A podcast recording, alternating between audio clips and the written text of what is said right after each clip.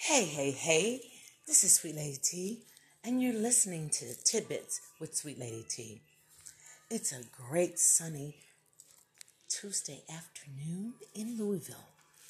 And there not much going on except when I look out my balcony, it looks like it's snowing outside. It looks like it's snowing because there's all these cottonwood uh, tree. and I, I, I, I send my uh, sympathy to all the people who suffer with allergies. Oh my gosh, that must be a trip. my son included, he definitely has the allergy problem. Um, and I'm gonna, I'm gonna use that as a tidbit if y'all don't mind allergies. Allergic reactions to things that do not uh, vibe with you, your body, your your your your uh, chemical buildup, who you are.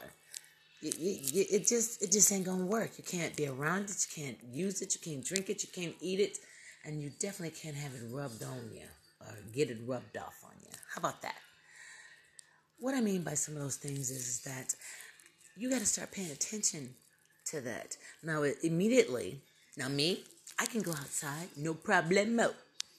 All right, there's some white stuff in the air. Okay, cool. Only thing I have a problem with is the yellow stuff that it obviously something's leaving on my car too. So people are getting hit with yellow stuff and white stuff. That's so crazy to me. But to me, I'm okay. There's some people out there suffering. You hear me?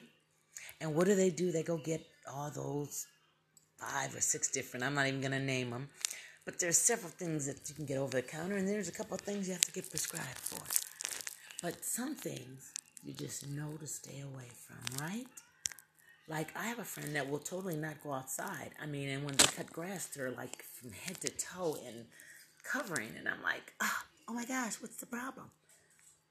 Pollen, cottonwood, uh, just anything out there, spiders, whatever. Whatever your allergic reaction is, cure it. One, stay away from it. Two, don't drink it, don't eat it, and definitely don't rub it on or let it get on you. Have a blessed day. This was Sweet Lady T, and thank you for listening to Tidbits of Sweet Lady T.